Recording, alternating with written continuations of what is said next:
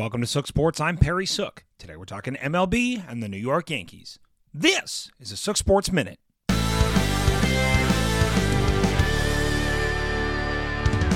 I'll think about it tomorrow.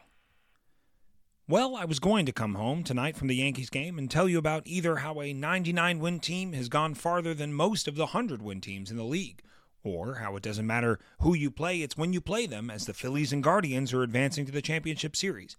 However, instead, I have nothing to tell you. After sitting in the stadium for five hours, the game was finally called at about 9:40 p.m. I spoke to Cashman after the game, and he answered with a bit of resolve and sadness.